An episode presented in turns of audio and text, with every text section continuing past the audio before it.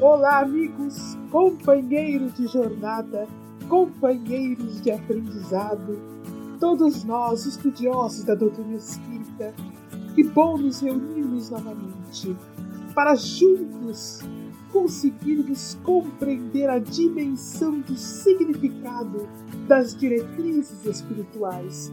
Em particular, hoje, juntos compreendermos as diretrizes espirituais para o Brasil a responsabilidade que nos cabe perante tudo isso e, mais do que tudo, a importância de concentrarmos todos os nossos esforços a fim de que a bandeira da fraternidade se consolide no Brasil, a fim de que o país realmente se torne um representante do Evangelho do Cristo.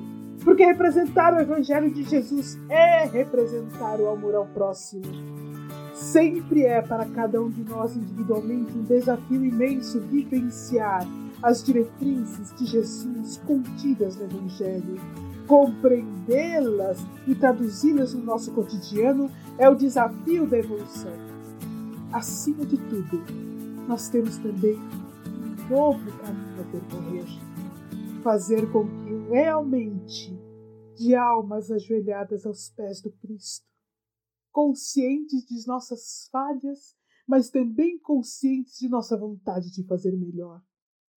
Pedirmos ao Mestre que abençoe os caminhos do Brasil, para que a doutrina espírita se irradie por todo o país, para que possamos compreender o significado de vivenciar a doutrina espírita como doutrina da transformação como seria, meus amigos, trazendo novamente a citação que nós fizemos no último podcast, no último episódio do trecho de Brasil, Coração do Mundo, Pátria do Evangelho, em que Jesus conversa com Eliu sobre a nossa terra querida, a terra de Santa Cruz, estabelecendo aqui o alicerce de seu Evangelho de amor. Se o Cristo retornasse, agora, em 2021, para visitar o Brasil. Ali, transitando pelas terras, observando os resultados, percebendo a concessão que foi feita para este país e como nós estamos trabalhando com aquilo que ele nos trouxe. Que Brasil mestre encontraria?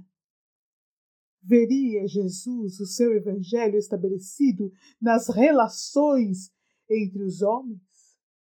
Mais ainda, veria o Mestre o Evangelho estabelecido nas relações entre os espíritos dos diversos reinos que habitam o Brasil? E se encontrássemos o Mestre, por exemplo, num grande congresso, em que se apresentasse as condições de todo o nosso país, e o Mestre, então, viesse nos falar ao final deste congresso como o olharíamos? O que diríamos ao Senhor de nossa parte individual, no esforço contínuo como cristãos, como espíritas, como conhecedores da evolução, para que dentro de todas as nossas possibilidades, a confiança que Ele depositou em nossas mãos, de expandir o Evangelho, tenha se espalhado, implantado, crescido dentro de tudo que nós podemos realizar. Hoje, meus amigos, nós vamos falar da Amazônia. Falaremos de um documentário chamado Amazônia Sociedade Anônima, que vocês podem assistir ou no YouTube ou no Globoplay, que vem trazendo aí um reflexo daquilo que nós vimos sobre aquela citação que nós fizemos, na verdade, sobre o estudo da bioscience, assinado por 14 mil cientistas no mundo, alertando o nosso planeta quanto às condições de UTI em que ele se encontra e falando particularmente sobre a condição da Amazônia, conforme nós citamos no episódio anterior.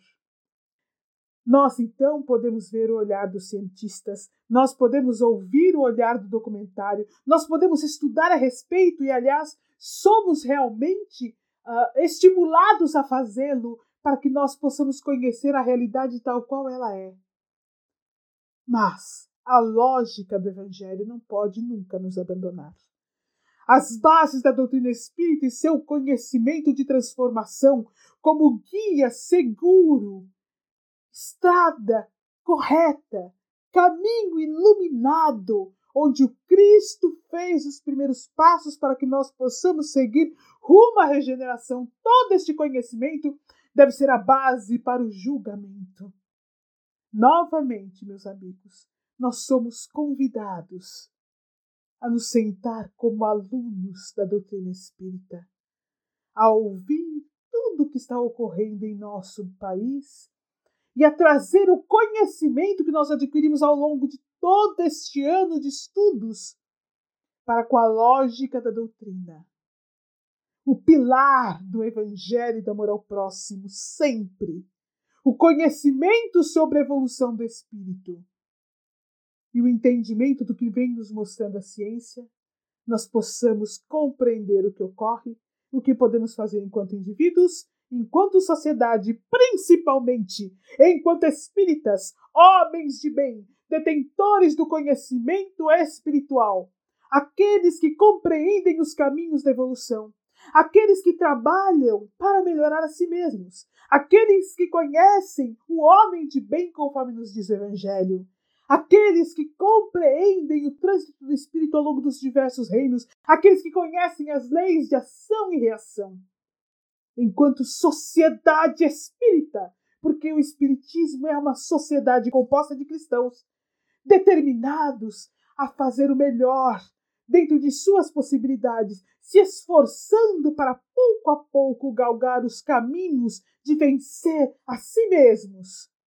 O que nós, enquanto sociedade espírita, podemos fazer, mas devemos fazer no dever de cristãos perante o Brasil, coração do mundo, pátria do Evangelho. Vamos hoje cumprimentando os nossos companheiros de podcast que transitam conosco no conhecimento da doutrina e do entendimento sobre a alma dos animais, sobre a evolução. Olá, Tiago, olá, Natália, olá, Nádia, tudo bem? Vamos então ouvir sobre Amazônia, Sociedade Anônima, trazendo tudo que nós conhecemos até hoje, para que nós possamos compreender realmente o nosso papel nessa estrutura. Oi, Sandra. Oi, Natália. Oi, Nádia. Tudo bem? Mais uma vez é com um grande prazer estarmos aqui para falarmos sobre mais um documentário.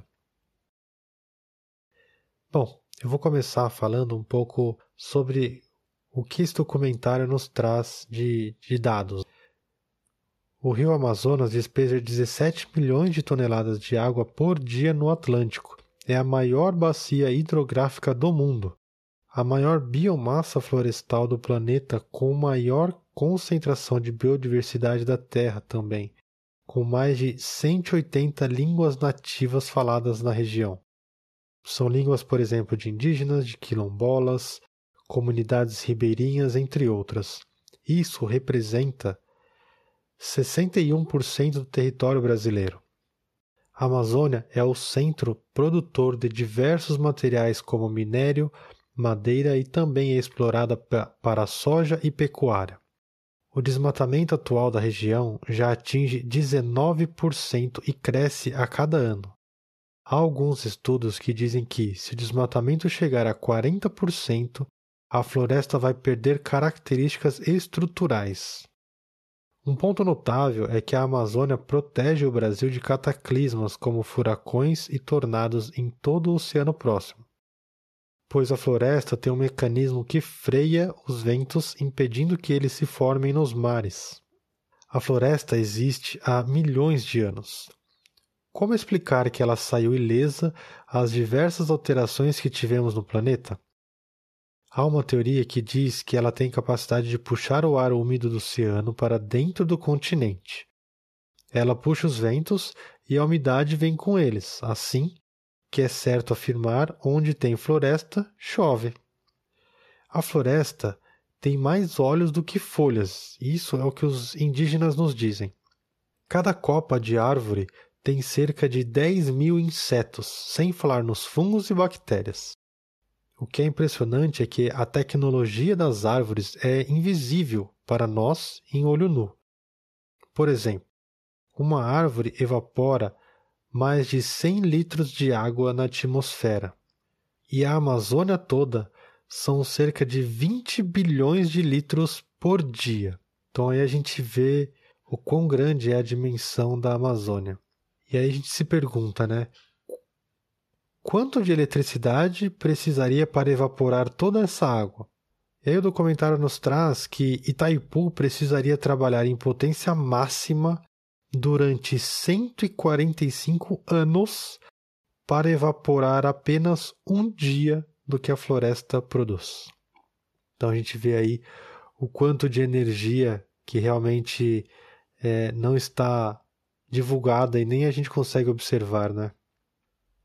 Seguindo, na floresta, grandes obras de infraestrutura, pecuária intensiva, grilagem, extração ilegal de madeira e até assentamentos de reforma agrária e agricultura. Só para a gente ter uma ideia, falando sobre o planeta, as florestas elas existem nos trópicos e é, são desertos no, nas pontas, né? no, no topo e, e na parte de baixo.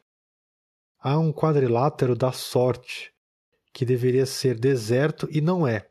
Só para a gente ter uma ideia, né? no Brasil principalmente, seria na região de São Paulo, Cuiabá, na Cordilheira dos Andes e Buenos Aires.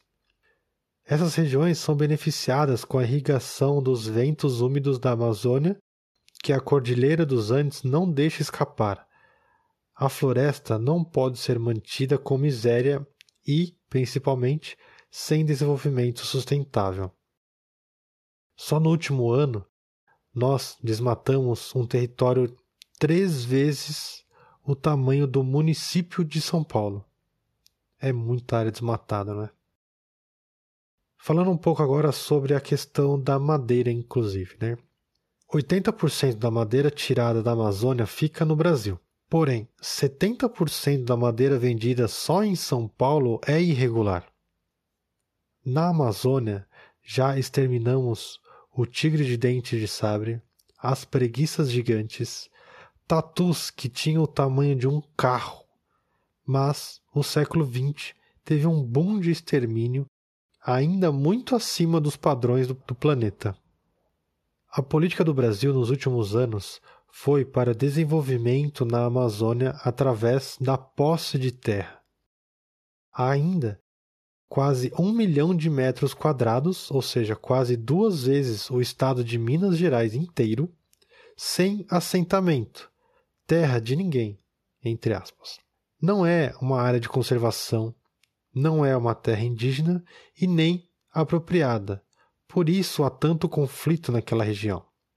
Tirar a madeira é o primeiro passo para a grilagem, que, que é, na verdade, a ocupação ilegal de terras. Historicamente, essas terras devolutas possuem uma passagem caótica, principalmente na Amazônia, que o Estado não tem presença forte e chega sempre muito tardiamente. Não há nenhum planejamento. Estradas são abertas sem estudo e carregam com elas os benefícios e principalmente os malefícios, como é o caso da BR-163, que é o principal centro de escoamento das madeiras ilegais. A grilagem, só para a gente ter uma ideia, tem a origem fora da Amazônia, por esquemas muito bem organizados. Imobiliárias vendem terras da Amazônia em São Paulo, que são muito baratas que terras no sul ou sudeste do, paraí, do país, por exemplo, o que gera expectativas e, as, e atrai investidores.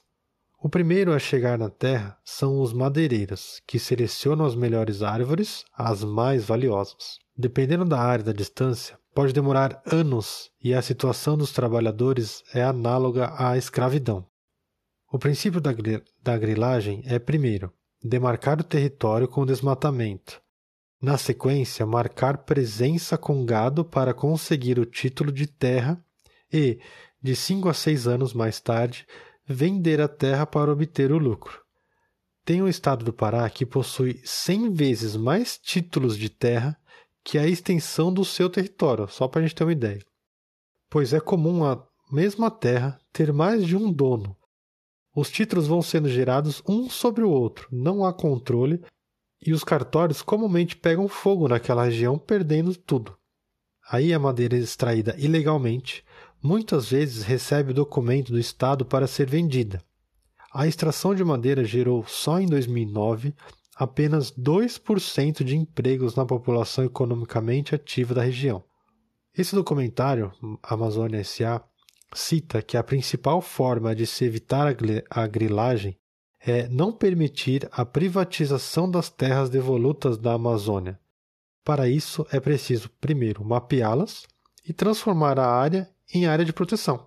Manter o que está em pé sai muito mais barato que reflorestar e faz muito mais sentido, não é mesmo?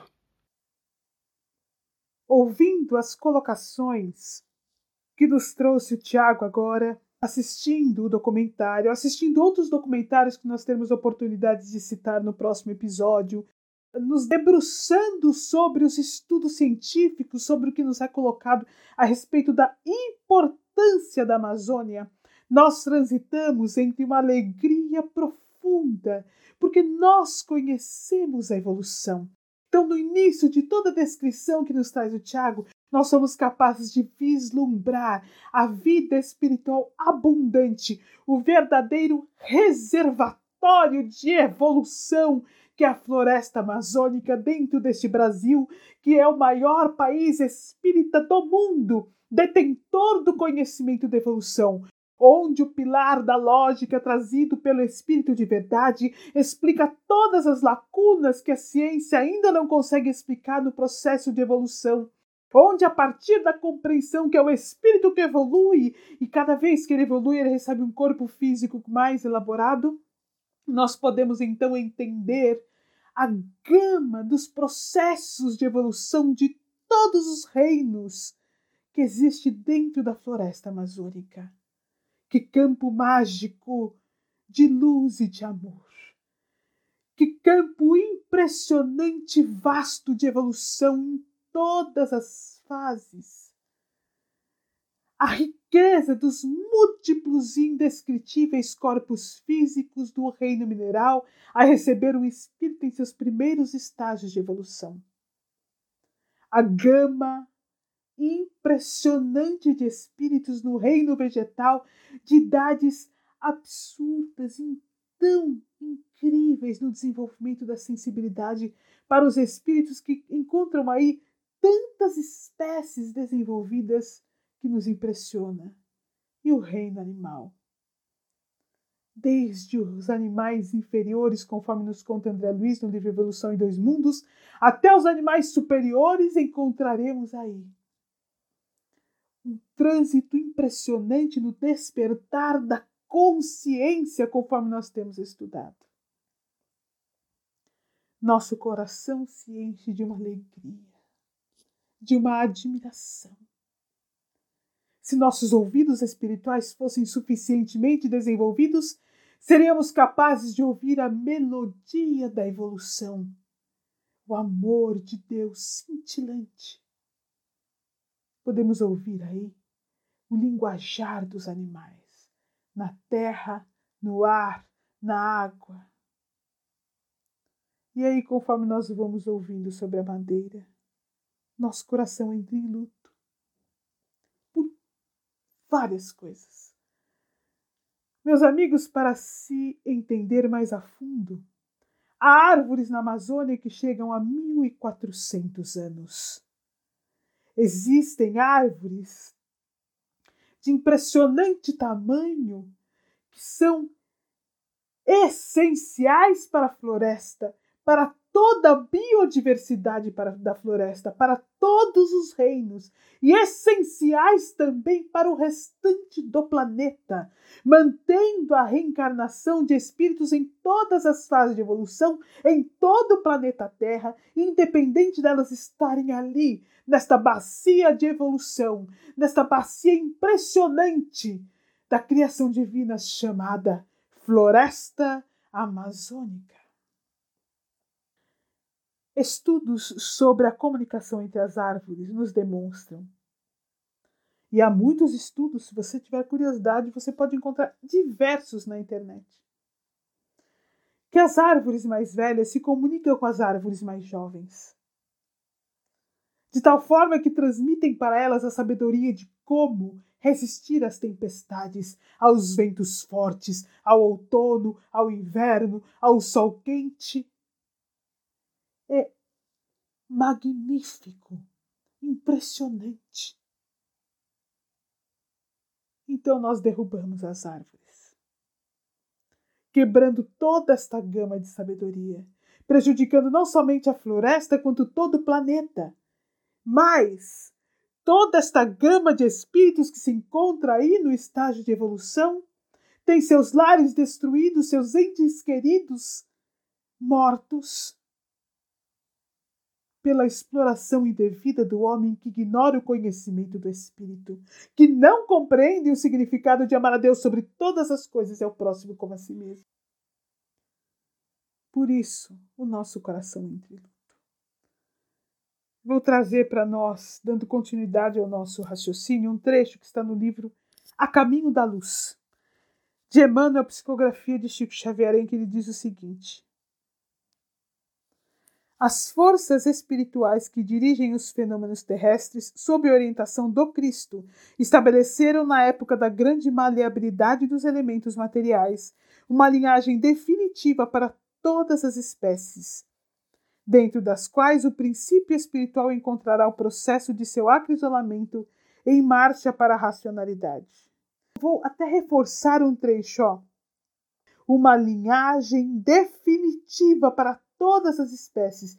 Como nós sabemos, meus amigos, como temos estudado juntos aqui a partir da doutrina, o conhecimento do próprio livro A Caminho da Luz, Evolução em Dois Mundos, de André Luiz, Psicografia de Chico Xavier e Valdo Vieira, é, o livro dos Espíritos, o Evangelho dos Animais, livros que nos trazem o conhecimento profundo sobre a evolução, nos demonstrando que o espírito evolui à medida que ele vai evoluindo, recebe um corpo físico cada vez mais elaborado, como nós já dissemos hoje aqui neste episódio, estamos reforçando para trazer para nós uma linha de raciocínio.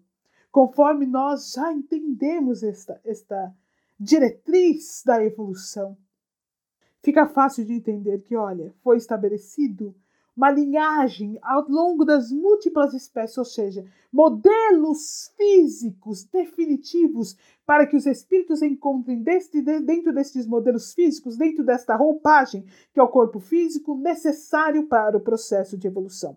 Então, vou ler de novo: olha, uma linhagem definitiva para todas as espécies, dentro das quais o princípio espiritual encontraria o processo de seu acrisolamento em marcha para a racionalidade.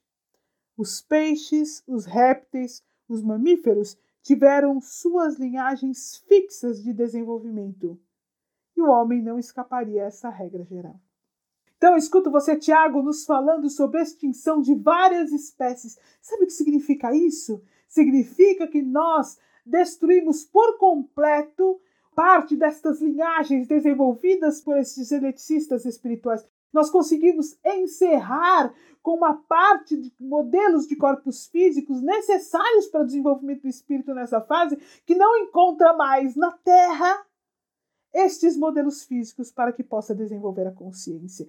Então, é um processo muito mais grave. Nós tendemos a olhar a extinção das espécies sempre pela ótica humana. No entanto, meus amigos, é preciso olhar pela ótica do espírito, compreender pela ótica da evolução, entender que foram milhões e milhões de anos para que se estabelecessem essas linhagens, para que o espírito encontre os caminhos no seu processo de desenvolvimento da consciência, e nós estamos destruindo partes desta linhagem, interferindo diretamente na evolução de milhões de espíritos que não encontrarão na Terra aquele modelo físico deixado pelos geneticistas espirituais para o desenvolvimento da consciência. É um processo grave, profundo e muito sério que deve nos levar, nos levar a nos sentar e pensar e refletir a gravidade de nossos atos perante as leis divinas, interferindo na nossa evolução, mas é de tantos outros que nos cercam, todos, tantos outros que têm tanto direito a evoluir quanto nós, tanto direito a desenvolver a consciência quanto nós.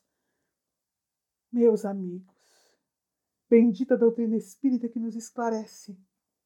mas também bendita doutrina espírita, que é o pilar das leis divinas, que nos faz entender quanto nós temos a reconstruir, quantos débitos perante a natureza, quantos pedidos de perdão aos nossos irmãos animais. É, meus amigos, temos muito a pensar, mas como é importante conhecermos, sabermos o que se passa, porque sabendo nós podemos decidir como espíritos que rumos nós iremos fazer a partir de agora, que rumos tomar. A partir do conhecimento do que se passa, nós podemos fazer um caminho de volta, traçando os passos do futuro a partir do presente, visto que o passado não podemos mudar. Vamos então agora ouvir a Natália para saber o que é que ela tem a nos passar sobre outra parte do documentário. Olá, Sandra, oi Nádia, oi Tiago. Bom, pessoal, eu vou falar um pouquinho da parte da pecuária, que o documentário aborda, tá? Na Amazônia, a pecuária tem sido mais um instrumento de expansão da fronteira do que uma atividade econômica em si. Com essa expansão da pecuária e os assentamentos da reforma agrária, a Amazônia é hoje a principal fronteira agrária do Brasil. A agricultura na Amazônia, ela representa 21% de toda a área plantada no país, principalmente com a soja, o agronegócio hoje representa um quarto do PIB do Brasil e mantém o saldo da balança comercial positiva. A infraestrutura do país não dá vazão à grande quantidade de grãos. O próprio setor acabou investindo na logística por terra, rios e portos da Amazônia. Pressionado pelo mercado externo, o setor abraçou a causa do desmatamento zero até o fim de 2016. Com a moratória da soja, significa que quem desmata sua terra mais que o permitido tem que replantar. Com isso, é vendido para fora que há sustentabilidade no processo, mesmo com um passivo ambiental gigantesco. Mas, como nós né, podemos perceber, será que isso realmente é verdade? Assentamentos da reforma agrária giram em torno de 3 mil famílias Destas famílias, a maioria possui suas terras em áreas de floresta. Sem nenhuma assistência técnica, essas famílias elas são alvos fáceis da exploração legal madeireira. Bom, mais da metade da área desmatada na Amazônia é ocupada por bois. São mais de 77 milhões de hectares de pecuária extensiva de baixa produtividade. Produtora de altos índices de gases do efeito estufa e, na maioria das vezes, ilegal infelizmente. Em 2009, foi revelado que a criação ilegal dos bois era vendida para grandes frigoríficos que processavam a carne e o couro para vender legalmente para os consumidores. Pois é. Para resolver o problema do desmatamento, regularizaram as criações, implantando práticas de pecuária intensiva que, conforme já vimos em outros documentários, é extremamente cruel para os animais, infelizmente. Que, na visão do documentário, é mais produtiva e não prejudica a floresta. Será, gente? Claro que não, né? Já foi, já foi nos mostrado, já foi nos passado em outros documentários que isso não existe, não é assim que funciona. E mesmo assim, este documentário quer nos mostrar que isso existe, que isso é legal, né? E não é. Isso tudo é muito triste. Eu acho que é, uma, é triste para a humanidade inteira, né? Que a gente acaba fazendo como ser humano. Para se ter uma ideia, eles quadruplicaram a produção em áreas menores e alterando os passos com produção de soja. Que essa soja ela é usada na alimentação do gado. Meus amigos, quando eu assisti o documentário e agora ouvindo a Natália falar, fiquei pensando como nós ainda levantamos dúvidas profundas e discussões longas pela nossa ignorância do Evangelho, a nossa ignorância da evolução sobre a questão da pecuária. Nós discutimos sobre a produção de carne. Nós tentamos encontrar caminhos que justifiquem a produção para nos mantermos, desculpe o termo, que eu vou usar. Vou me apropriar da colocação de André Luiz. Debruçados como vampiros, nos alimentando do fluido vital de corpos físicos que pertencerão a espíritos em evolução.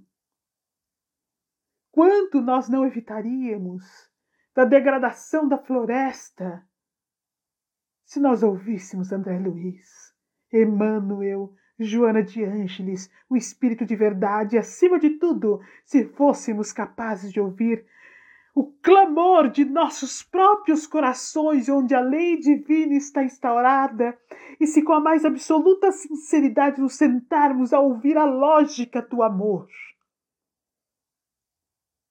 veremos quanto aquilo que nós colocamos no prato reflete a maneira como nós vivemos a fraternidade. O quanto a nossa alimentação reflete o que está em nosso coração. Ah, meus amigos,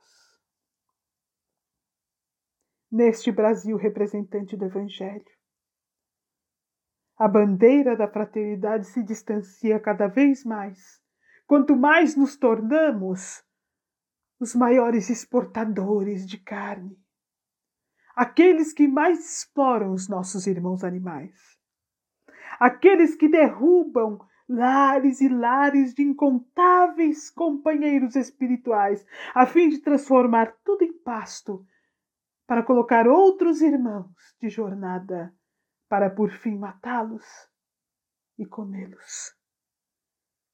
E mais nos distanciamos dos processos de regeneração. E mais, ao invés de dar o exemplo do Evangelho de nosso Senhor Jesus Cristo, nós levantamos a bandeira da dor, da exploração, do sofrimento e da crueldade. Juntos aqui nós estudamos por tantos documentários sobre o malefício da pecuária, sobre as conspirações para que não se fale a respeito. Mas ainda que a pecuária se justificasse de maneira ambiental, ainda que a exploração dos corpos dos nossos irmãos animais. Não causasse malefício ao planeta, e eu gostaria de fazer um parênteses aqui, dizendo que é o maior de todos os malefícios, o maior produtor de gás metano, que é quatro vezes mais prejudicial ao planeta e à camada de ozônio do que o gás carbônico. Fechando parênteses. Ainda que isso não fosse o caso, meus amigos. Nós estamos matando os nossos irmãos animais. Estamos registrando em sua consciência a crueldade humana. Estamos desconsiderando suas necessidades evolutivas. Estamos nos tornando cada vez mais, com maior impacto e maior número, verdugos cruéis. Os piores obsessores, os maiores perseguidores. Somente por esta questão, exclusivamente por esta questão, a questão do amor ao próximo, a questão da compaixão, a questão da lei de auxílios mútuos, a questão da lei de justiça, amor e caridade, a questão dos bem-aventurados, os mansos e pacíficos. Haveríamos de recuar e modificar completamente as nossas ações. Por amor aos nossos irmãos animais, por amor ao nosso Mestre Jesus, por amor à doutrina espírita, por amor a Deus e, sem dúvida nenhuma, por amor a nós mesmos. Olá, Sandra, Natália, Tiago.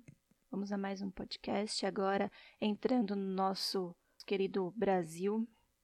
Há investimentos públicos e privados que visam integrar a Amazônia na economia do país, e os principais focos são estradas, minério e hidrelétricas. Esses investimentos eles são bilionários, levando avanço para a região, mas em contrapartida, a população do Amazonas continua extremamente pobre.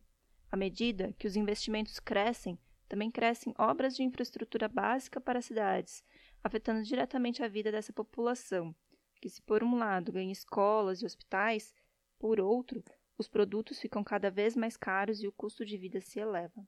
Porém, a renda da maioria dessas pessoas não cresce no mesmo exponencial, pois a mão de obra empregada, boa parte vem de fora. A usina de Giral, uma das maiores do mundo, foi construída com base em um licenciamento ambiental fraco. Toda a comunidade ribeirinha do Rio Madeira foi prejudicada, pois não há mais peixe nem terra boa para se plantar. Apesar das casas construídas serem melhores, sua fonte de renda foi cortada em mais da metade. Fato é que usinas hidrelétricas são importantes para manter a energia do país. Porém, localizadas na Amazônia, elas provocam grandes alterações nas biotas aquáticas, terrestres e hidrossocial. O documentário ressalta a importância do Estado chegar antes das grandes obras de infraestrutura e dar condições básicas para cidades afetadas catástrofes ambientais posteriores país possui experiência em grandes obras e sabe como prevenir certos acidentes futuros, como enchentes, rompimento de barragens, etc. Na época do documentário, haviam planejadas 92 usinas lá na região da Amazônia. Esse número excessivo de obras é preocupante, pois vai alterar as principais bacias hidrográficas do país. Os lucros fiscais dessas usinas ficam nos estados que consomem, então pouco ganho fica no norte do país. Temos muita experiência em todo o sul e sudeste do Brasil em como não se deve construir hidrelétricas e é importante aprendermos com o passado e conservar da melhor maneira possível os recursos naturais para que futuras gerações possam também se usufruir deles. Houve uma redução no desmatamento da Amazônia entre 2004 e 2012, mas a Amazônia não vai ser preservada se isolada e abandonada na pobreza. A partir de 2012, o desmatamento ele voltou a crescer, pois não houve crescimento econômico, o que levou a população local a voltar com a exploração. Para manter a floresta em pé, é preciso desenvolver uma economia de base florestal. E alguns estudiosos dizem que contar com a experiência dos povos que lá vivem pode ser crucial. Como exemplo, a rede de coleta de sementes, que são moradores da comunidade desmatada pela pecuária que entram na mata para coletar sementes em busca de complementação de renda. Essas sementes vendidas agora também são usadas para reflorestar parte da mata perdida. O documentário reforça também a importância de fixar a ciência na Amazônia, incentivar os estudiosos a irem para lá e que estejam comprometidos com a região. Garantir o reconhecimento de posse de terra para as comunidades locais também é importante, pois assim impede o avanço da posse legal de terras.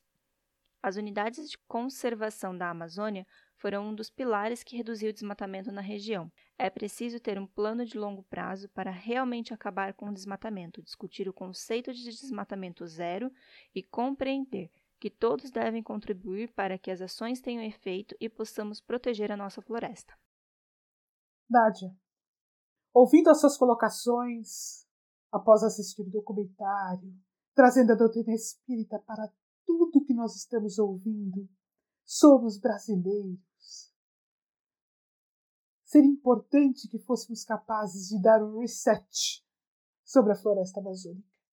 Como se de repente o mestre nos presenteasse com uma floresta que nós não conhecemos e nos pedisse o que está intrínseco, obviamente. Nós estamos trazendo uma, uma situação hipotética, mas está intrínseco devido à gama da diversidade de evolução de modelos físicos que estão dentro da Amazônia, há espécies múltiplas que estão, estão somente dentro da Amazônia.